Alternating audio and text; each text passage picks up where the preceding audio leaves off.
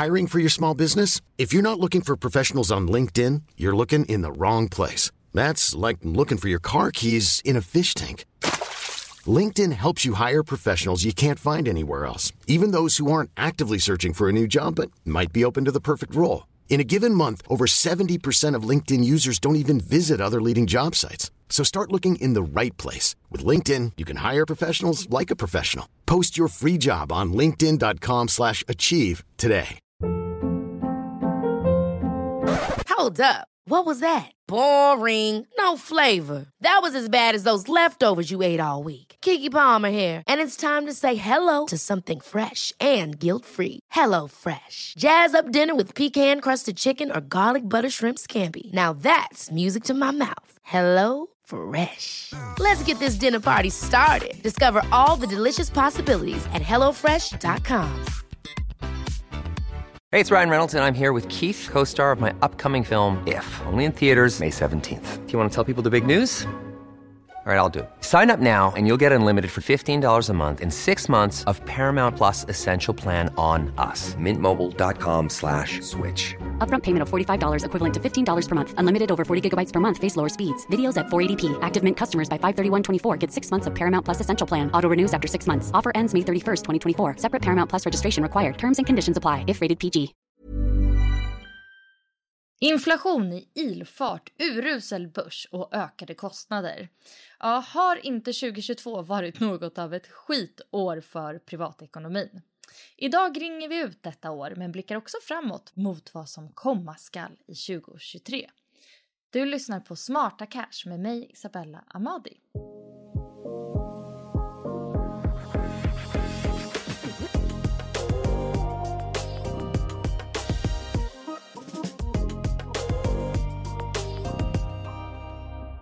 Varmt välkommen till årets finalavsnitt av Smarta Cash i form av en årskrönika, eller ska jag säga gemensamt bokslut i poddformat. Vi går igenom årets utmaningar men också höjdpunkterna, om det nu finns sådana. Det får jag fråga dagens gäst.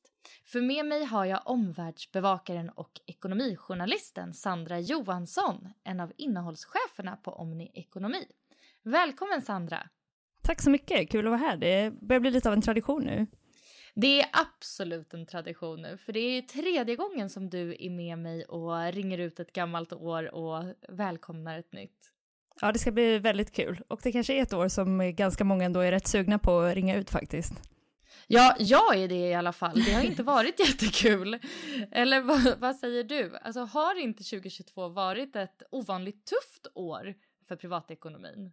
Jo, men det tror jag faktiskt man eh, får säga. Framför allt så är det ju, alltså egentligen så är det som man tänker exempelvis boräntorna som har varit en stor sån fråga under året, så tänker man ju egentligen att den nivån vi ligger på nu är ju historiskt sett inte liksom ovanligt tuff på något sätt, men tempot det här året, alltså hur fort det har gått, hur fort matpriserna har gått upp, hur fort våra boräntor har gått upp, Eh, att de här förändringarna har kommit verkligen eh, slag i slag och att det har skett under en väldigt kort tid, det får man ändå säga är, är någonting som sticker ut och har varit ovanligt tufft för, för många hushåll. Mm. Ja, det har ju liksom slagit till på så många olika ställen i ens plånbok. Eh, har det varit så här tufft eh, bara i Sverige eller har det varit så i andra länder också? Nej, det här är absolut någonting som drabbar väldigt många länder. Alltså det här är ju drivet av ganska stora rörelser. Dels eh, efterdyningarna från covid, vi har haft nedstängningar i Kina och vi har fortfarande haft en del eh, leveransproblem som har släpat in i 2020, en inflation som sticker, där man har varit tvungen att hänga, eh, höja räntorna i många länder och såklart inte minst eh, den ryska invasionen i Ukraina och de mm, följdeffekterna på energimarknaden som slår mot många länder. Så jag tänker kanske på Tyskland, Storbritannien, USA, men eh, det är absolut inte någonting som sker bara här, utan det är stora rörelser som drabbar många länder. Vi är inte ensamma i alla fall i den här uh, ekonomiska misären helt enkelt. Absolut inte, och vi är nog inte värst drabbade heller. Hmm. Men om man tittar i Sverige då på hur vi har drabbats här, vilka skulle du säga har drabbats eh, hårdast? Ja, alltså jag tror att det här året är ett sånt år där man kanske får skilja på de som har drabbats hårdast i termer av påverkats mest och de som har drabbats hårdast i termer av har det värst. För det är kanske inte alltid eh, samma sak. Om man tänker exempelvis de som drabbas väldigt mycket i år i, som får väldigt stor påverkan på sin privatekonomi så är det ju kanske framförallt folk som bor i en villa som kräver mycket el, man kanske har två bilar man behöver tanka och man kanske har eh, stora bolån som nu får en betydligt högre ränta. Då får man en väldigt stor påverkan på sin privatekonomi, men man har ju kanske också i grunden en bättre ekonomi med större marginaler. Du får inte jättestora lån om du inte har en relativt bra lön, exempelvis. Um, så det är klart att de märker ju väldigt stor skillnad, men sen finns det ju också grupper såklart som kanske bor i hyresrätt, kanske får en saftig hyreshöjning nästa år och som lever på ganska små marginaler och är kanske exempelvis väldigt drabbade av de ökade matpriserna. Och det är väl kanske snarare den gruppen som kommer ha det eh, tufft, för att det är ju det är också en, en utveckling som kan sitta i eh, ganska länge för den gruppen ändå. För att när vi pratar mycket om inflation och sådär, då pratar man ju om en takt, alltså man pratar ju om en, en prisökningstakt, det är ju det man mäter. Så även om den avtar lite så innebär ju inte det att matpriserna kommer sjunka drastiskt under, under 2023 exempelvis. Och mycket av de politiska stöd som man diskuterar är också kanske riktade mest till den förstnämnda gruppen. Man pratar om elstöd, man pratar om bensinstöd och sådär, medan den här andra gruppen eh, har, det, har det ganska tufft. Mm. Eh, finns det någon grupp som har påverkats lite mer positivt? Så det är kanske är svårt att liksom peka ut någon vinnare så, men om jag ändå ska leta efter någon så skulle jag nog säga förstagångsköparna som kanske ändå kan vinna lite på att, eh, att bostadsmarknaden har eh, sjunkit. Om man ska in på bostadsmarknaden nu så får man ju såklart betala en högre ränta än om man hade gjort det för eh, ett år sedan eller två, men samtidigt så betalar du också ett mycket lägre pris. Så de kan ju vinna på att, att marknaden har blivit kanske något lite mer normal efter, efter några galna år. Mm. Ja, men på det breda så har ju i princip alla ändå påverkats på något sätt och eftersom att det är ju ja men det är ju det här dagliga som har ökat i pris som mat och el och bränsle och sen därtill att räntan har höjts så det har varit en, ett sjukt tufft år för våra plånböcker får man ändå konstatera. Alltså, jag vill ändå vrida på det eh, så vi inte inleder det här avsnittet med bara depp. Men finns det, har det funnits några höjdpunkter det här året? Har det funnits något bra som har hänt mitt i det här äh, svåra?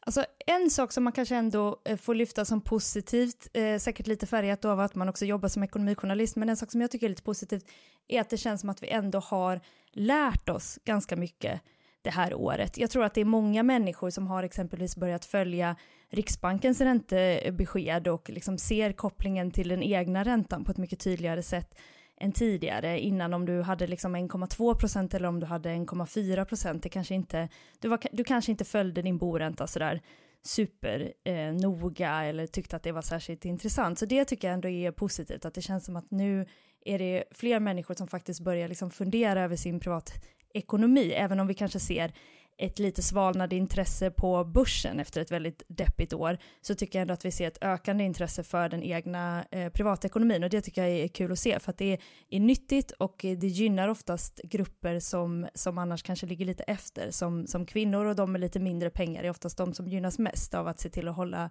lite koll på, på vad som händer. Mm. Lite mer medveten ekonomi. Och kanske också att det har blivit lite mer fikarastsämne. Alltså pengar kan ju vara ganska jobbigt att prata om men nu har det ju blivit eh, ja men verkligen så här snackis att prata om hur man gör med sin elförbrukning eller ja, hur, man, hur man löser billigt käk och sådär.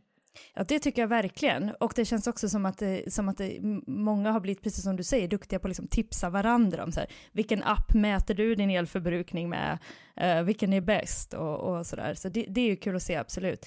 Uh, det är någonting som kan vara bra att prata om och det kan också vara skönt att känna kanske att man inte, att man inte är själv, om man, om man upplever att det har varit ett tufft år. Mm, verkligen. Det har hänt många stora grejer det här året. Eh, och en stor grej för oss i Sverige var ju att vi hade ju också val i år. Eh, om man bara kokar ner det här valet till liksom någon typ av plånbokspolitik, alltså hur, hur påverkas eh, vår privatekonomi av den nya regeringen? Än så länge så påverkas den ganska lite egentligen. Eh, det har ju inte hänt så mycket. Det som många kanske framförallt väntar på är väl besked om, om hur det blir med elstöd som nu eh, förväntas komma då i februari. Det är ju en stor eh, fråga för många, men sen är det ju mycket som har skjutits på framtiden som ISK-skatt, Eh, och även en del annan skattepolitik har man ju sagt att det får ske senare. Jag tror inte vi kanske ska vänta oss någon amorteringslättnad eller sådana här saker som diskuterades mycket eh, då. Eh, och ett skäl till det är ju att man inte heller vill stötta för mycket, för man ska ju komma ihåg att när Riksbanken höjer räntorna så är det för att vi ska tappa köpkraft. De vill ju att hushållen eh, ska ha mindre pengar att röra sig med för att bromsa den här inflationen. Men sen med, med det sagt kanske så tycker jag ändå att det, har varit, eh, att det har varit ett valår märks ju väldigt mycket. Jag tror att vi kanske hade sluppit lite av de här mest vidlyftiga löftena om det inte hade varit ett valår. Eh, många förstår ju att det är ett parlamentariskt läge och att politik handlar om liksom ambitioner och visioner och sen ska de på något sätt kokas ner till realism. Men det har lovats väldigt mycket till väldigt många och jag tror att vi hade sluppit en del av det om det inte hade varit ett, eh, ett valår. Och jag hoppas att det inte är allt för många som har liksom fattat några eh, privatekonomiska beslut baserat på vad de hörde i valrörelsen, för att det är väldigt mycket som det, har, eh, som det förmodligen blir väldigt lite av. Mm. Ja, det är ju, det är ju många sådana besked. Att, eh, ja, men, pratades ju också om eh, eh skattelättnader för ISK och el, elstödet, absolut jättediskuterat. Mm. Så, ja. Det är väl inte borta som, eh, som jag har förstått det. det. Det senaste man har hört där är väl att det ska komma eh, något sådant, men inte nästa år, utan det skjuts lite på framtiden. Men den största snackisen i år Eh, det måste man väl ändå säga är inflationen. För nu, eh, inflation kan vara ibland ett ord som jag kan tycka är lite så här jobbigt. Och många är så här, vad är inflation egentligen? Men nu när vi alla märker att inflationen gör att allting blir dyrare, då är det ganska lätt att fatta vad 17 är det här. Priserna har dragit iväg. Eh, alltså, vad var det som hände? Varför blev det så här? Alltså egentligen så började inflationen ticka upp redan innan 2022, eh, framförallt kanske under hösten 2021. Och det var ju mycket en, en effekt av, eller en, liksom en eftersläpning kanske man ska kalla det, av eh, covid-pandemin.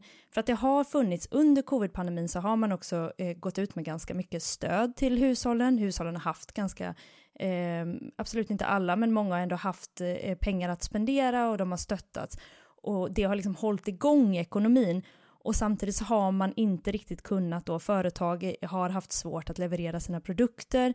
Eh, det har varit mycket fraktproblem, det har varit mycket leveransproblem, det har pratat komponentbrist som var liksom kanske det som verkligen präglade 2021 och det har gjort att när det finns en väldigt stark efterfrågan men ett utbud som inte riktigt klarar att eh, möta det så, så stiger ju priserna helt enkelt.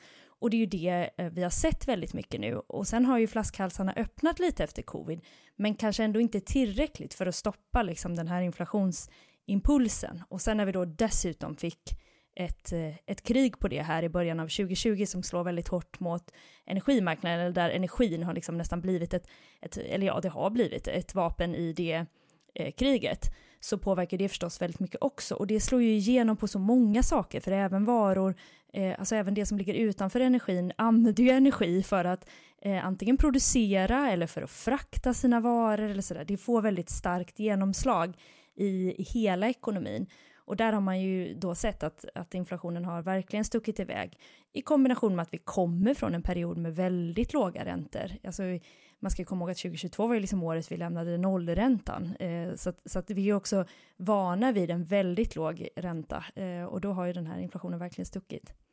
Mm. Ja, det är intressant det här du säger när man kopplar det till kriget också, för då kan man ju samtidigt känna sig ganska tacksam över eh, den trygghet vi har i Sverige. Även om priserna går upp så eh, kommer vi i alla fall veta att eh, vi lever imorgon. Ja, absolut. Det har ju varit, eh, det har ju varit såklart ett, ett fruktansvärt år för, för väldigt många människor och ett väldigt sorgligt år. Mm, verkligen. Eh, men inflationen då, hur har den påverkat oss, eh, oss här i Sverige? Ja, men den påverkar på, på många sätt. Dels så påverkar inflationen i sig och sen blir vi ju påverkade av alla de åtgärder som tas för att bromsa inflationen. För när vi har väldigt hög inflation, då urvattnas ju eh, våra pengar helt enkelt. De blir mindre värda för varje dag som går och det tror jag har kanske varit liksom mer, så länge man har en inflation på, på liksom några procent så är det inte någonting som man kanske tänker jättemycket på. Men när den börjar liksom sticka upp och närma sig nästan 10, då blir det ju märkbart. Och det är märkbart för många när man går och handlar och det är märkbart också eh, såklart på bolånen då som är en sån åtgärd som görs för att bromsa inflationen. Så man, man påverkas ju både av inflationen och av de inflationsdämpande åtgärderna. Um, och det är ju det som gör att det blir tufft. Mm. När tror man att det här eh, vänder? Hur länge kommer vi ha den här eh, inflationstakten? Alltså det är väldigt osäkra prognoser nu, men de allra flesta tror ju ändå att, vi kom, att den kommer att dämpas under 2023. Att det ändå kommer vara ett år då inflationen lugnar ner sig och de här eh, räntehöjningarna kommer att få genomslag. Mm. Men det betyder ändå inte nödvändigtvis att saker blir billigare. Nej, alltså man ska ju vara lite för, försiktig med det där, för att det som framförallt händer är ju att prisökningstakten avtar.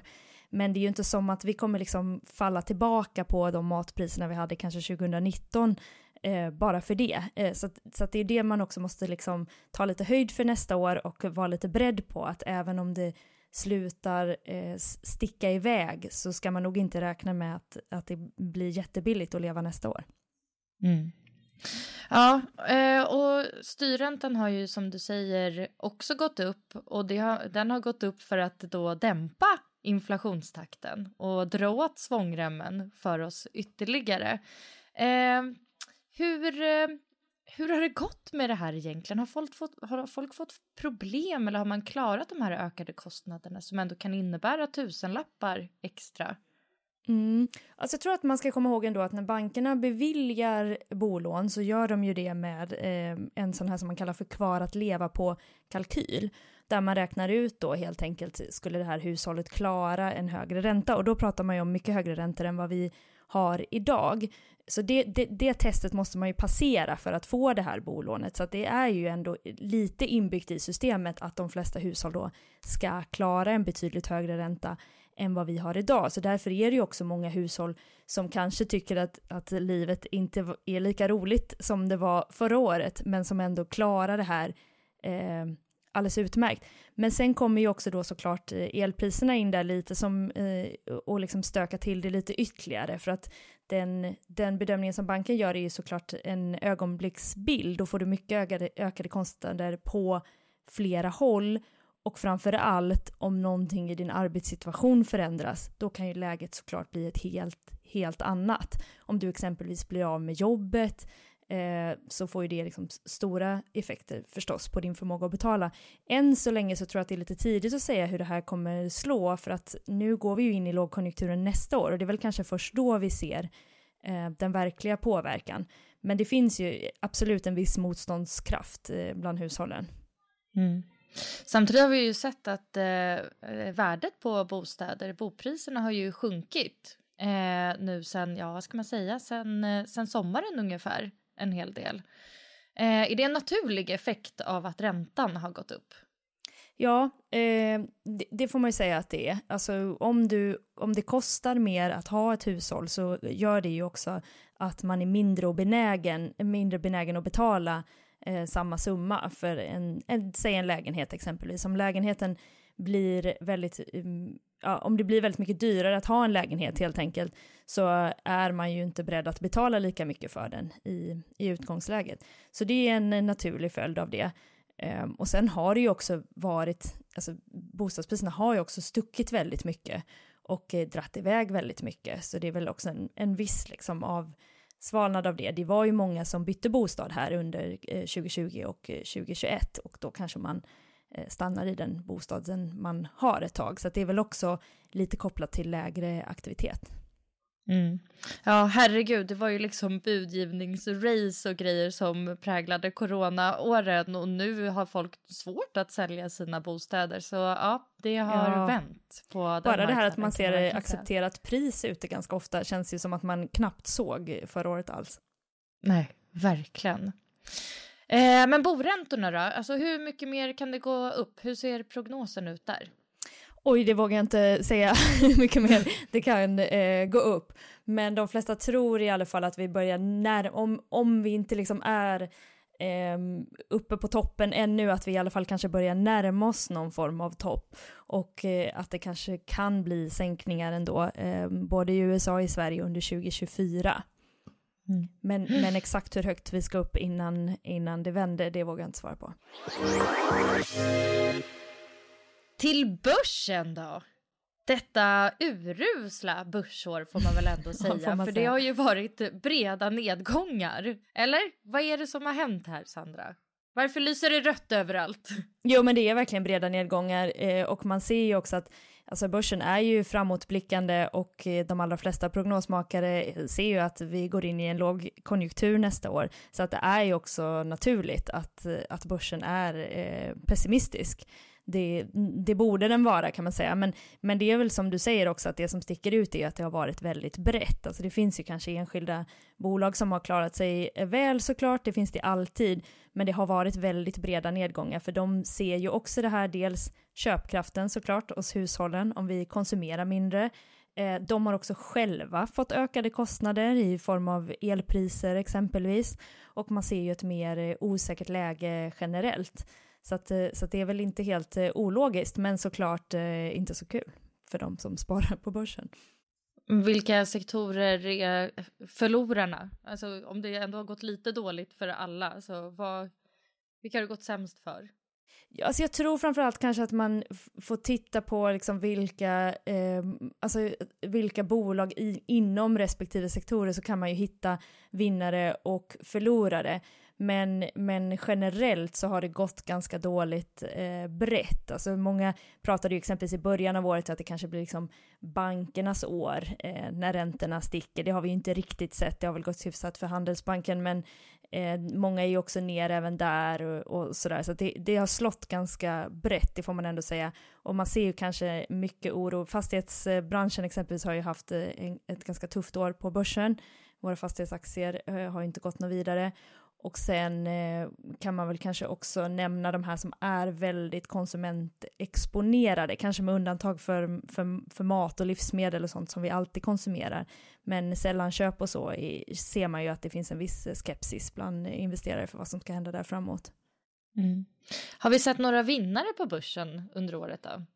Ja, men det är väl lite samma där, att det finns ju enskilda vinnare, men eh, det har varit ett ganska tufft år för för många ändå. Um, för att det är så pass stora grejer som liksom över, det, det överskuggar allt annat när inflationen sticker så och när makroekonomin får prägla så tenderar det ju att liksom dra med sig eh, många ner. Men, vi, men absolut, det finns ju en del eh, som har gått bra. Det finns vissa industriaktier som har klarat sig ganska bra, eh, vissa råvaruaktier som har klarat sig ganska bra eh, och sådär. Men, eh, men det har varit absolut breda nedgångar.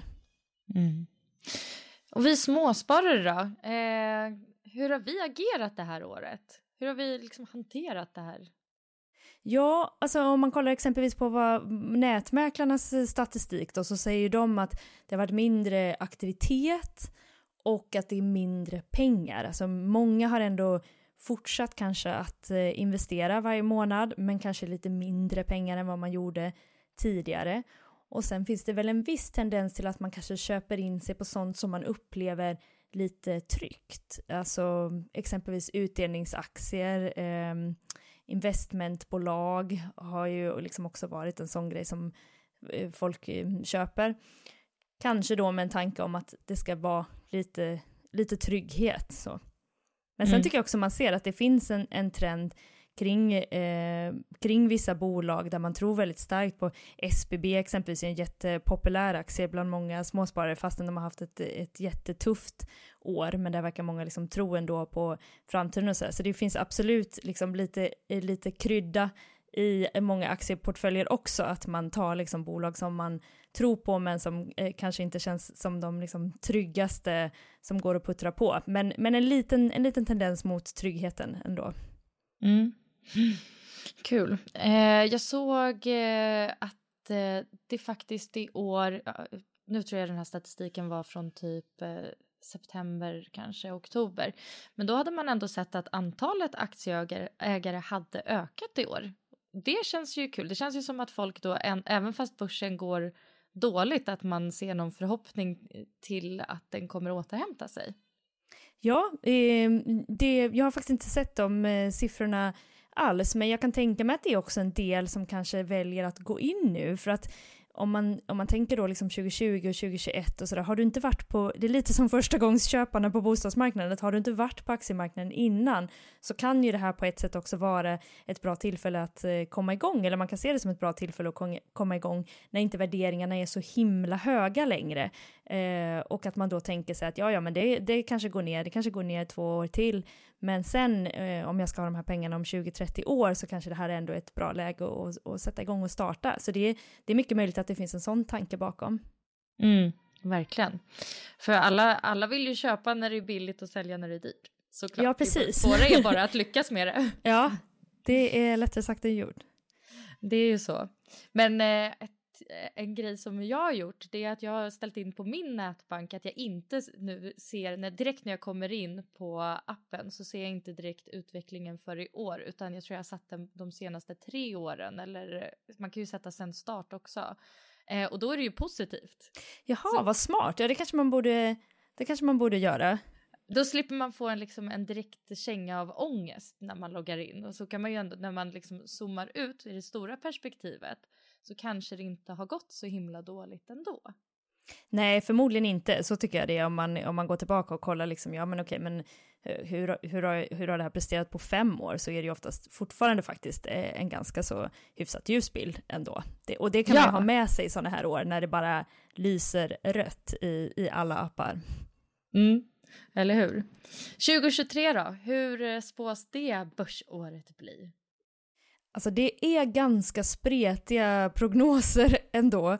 Eh, säkert för att det är så mycket som är osäkert, alltså både nu då vi har sett exempelvis öppningen i Kina som fortfarande trevar lite grann, eh, vi får se lite vad som händer där. Och sen är ju liksom 2023 väntas ju bli ett, eh, ett lågkonjunktur år och då är det ju alltid den här faktorn att säga okej okay, men hur, hur illa kommer det här bli? Det kanske inte alls blir så farligt eller så blir det värre än vad man har trott. Men om man tittar på vad hushållen säger exempelvis så är ju de rekorddeppiga. Eh, och räntorna går upp och elpriset är fortfarande högt. Vi väntar lite grann på att se hur kallt blir det under vintern exempelvis. Så det finns ju många sådana faktorer som spelar in, men det kommer verkligen bli ett år där man får se om det liksom är så illa som kanske hushållen tror, eller om det kanske faktiskt inte blir så farligt, för det, det vet vi liksom inte riktigt eh, ännu. Men jag tror att nästa år kommer vi ha, om du och jag sitter här om ett år, så då är det såklart att vi vet eh, hur 2023 blir, men kanske att vi också har en bättre bild av 2024 i det läget, för att just 2023 är ett ganska Eh, ja, men ett, jag tycker att det känns som ett ganska svajigt år där man inte riktigt eh, vet. Och eh, det behöver inte betyda att det blir så illa. Det kan ju vara så att, eh, att saker faktiskt lugnar ner sig och att vi får en lågkonjunktur men att den inte blir så, så djup. Det är ju också möjligt. Mm. Om vi kikar på den övriga privatekonomin då för nästa år, vad har vi att vänta där? Alltså det kommer ju fortsätta att vara eh, mycket fokus på boräntorna tror jag, för att det tar ju lite tid innan det slår igenom, alltså efter att Riksbanken fattar ett beslut så tar det ju lite tid innan det slår igenom på boräntor och även de som har rörliga räntor har ju då eh, en justeringsperiod på tre månader. Så att det, det, finns ju alltid lite eftersläpning och så funkar ju lite granna inflationen också. Alltså det är inte som att det rör sig, om man tänker exempelvis ehm, eh, att energin eh, eller energipriset påverkar priset på mat, vilket det gör, så är det inte så att den eh, relationen liksom går i realtid, utan det tar ju lite tid, om energipriserna går ner så tar det lite tid innan det syns i priserna. Det är ju en del exempelvis som tror att vi kommer få lite kraftiga reor och sånt för att många företag kanske också testar att putta upp priserna lite nu och se om man, om man liksom kommer undan med det eh, man kan tvingas rea ut och, och Eh, och sådär. Så det kommer ju ta lite tid, eh, både att se var det här med boräntorna eh, hamnar och det kommer ta lite tid att se eh, var inflationen landar. Men jag tror att det kommer vara fortsatt stora teman eh, nästa år, eh, hela året. Så du tror inte på ett eh, roligare och rikare 2023? eh, det var en bra fråga. Nej, jag gör nog inte det om jag får vara, om jag får vara helt eh, ärlig, även om jag, det vore ju trevligt att liksom avsluta med någonting lite positivt, men jag tror kanske i alla fall på ett lite att vi kan nå lite mer lugn. Alltså mycket, mycket beror väl kanske också på vad som händer i, i omvärlden och vi får ju verkligen hoppas att vi, att vi får någon form av fred i, i Ukraina nästa år. Men så kanske hoppas på lite mer lugn, men om rikare och roligare, ja, det, var, det tror jag faktiskt inte, om jag ska vara helt ärlig. Attans då. Förlåt för, för ett neggigt avslut. Ja, ja, du får faktiskt plåstra om det. Eh, har du några visdomsord du kan skicka med så man klarar ett eventuellt kargt 2023? Oj, om jag har några visdomsord. Eh, jo, men en sak som jag tycker man kan eh, tänka på som en, en kompis sa till mig en gång, att man måste skilja på problem och oro. Och det tycker jag, det hade ingenting med ekonomi att göra, men jag tror att man kan tillämpa det även på sin ekonomi. Och det kanske ändå kan vara någon form av ljusning, att man liksom inte dras med i den allmänna oron och i liksom de negativa prognoserna och blir väldigt orolig för sin egen privatekonomi utan att faktiskt ha satt sig ner och liksom studerat men vad är ett problem i min eh, privatekonomi och vad är det kanske inte? Eh, för även om det är mycket som rör på sig nu så beror det ju väldigt mycket på ens livssituation. Man kanske har vissa områden där man har fått ökade kostnader, men det kanske också finns andra områden som är ganska opåverkade och försöka liksom eh, verkligen bryta ner så, vad är ett problem och vad är mer bara en, en oroskänsla? För problem kan man ju oftast eh, hantera, oro är, är ju eh, svårare. Så ja, oro är ju saker. bara en negativ fantasi. Ja, exakt. Så att man liksom inte oroar sig över saker i onödan heller. Utan, utan liksom titta lite, lite så krast på, på din ekonomi, se vad, vad problemen finns, om det finns några sådana. Och finns det inga sådana så, jag tänker exempelvis eh, om du har kanske en bunden boränta, eh, du kanske inte har en bil exempelvis. Eh, och då kanske du inte behöver ligga så sömnlös eh, om nätterna heller, om liksom kaffet är det enda som eh, har, har blivit ett rejält problem. Eller om du exempelvis vet att din boränta kommer släppas lös någon gång under året så kanske du kan förbereda dig lite för det för att det inte ska leda till så stor oro eh, när du väl börjar närma sig. Mm.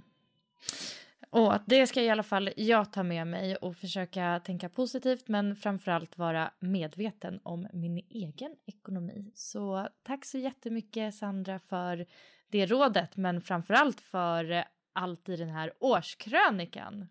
Ja, tack själv. Det är så kul att vara här. Jag hoppas vi ses nästa år och jag hoppas att jag fick så fel och att det blev ett roligare och rikare 2023. Det hoppas jag också. Eh, men du är varmt välkommen som gäst i nästa nyårsavslutning även om du hade fel i denna. Vad härligt, tack för det. Gott nytt år. Gott nytt år önskar jag dig och alla som har lyssnat på det här. Smarta Cash är såklart tillbaka igen nästa år. Då tar vi tag i vår ekonomi på nytt. Så nu önskar jag alla ett jättehärligt gott nytt år. Hej då!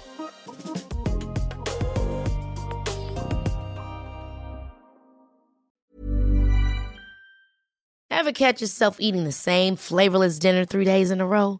Dreaming of something better? Well, hello fresh is your guilt free dream come true baby. It's me, Gigi Palmer. Let's wake up those taste buds with hot juicy pecan crusted chicken or garlic butter shrimp scampi. Mm. Hello Fresh. Stop dreaming of all the delicious possibilities and dig in at HelloFresh.com. Let's get this dinner party started. Even when we're on a budget, we still deserve nice things. Quince is a place to scoop up stunning high end goods for 50 to 80% less than similar brands. They have buttery soft cashmere sweaters starting at $50, luxurious Italian leather bags, and so much more. Plus, Quince only works with factories that use safe, ethical, and responsible manufacturing. Get the high-end goods you'll love without the high price tag with Quince. Go to quince.com/style for free shipping and 365-day returns. Imagine the softest sheets you've ever felt. Now imagine them getting even softer over time. That's what you'll feel with Bowl and Branch's organic cotton sheets. In a recent customer survey, 96% replied that Bowl and Branch sheets get softer with every wash. Start getting your best night's sleep in these sheets that get softer and softer for years to come. Try their sheets with a 30-night guarantee. Plus, get 15% off your first order at bowlandbranch.com. Code BUTTERY. Exclusions apply. See site for details.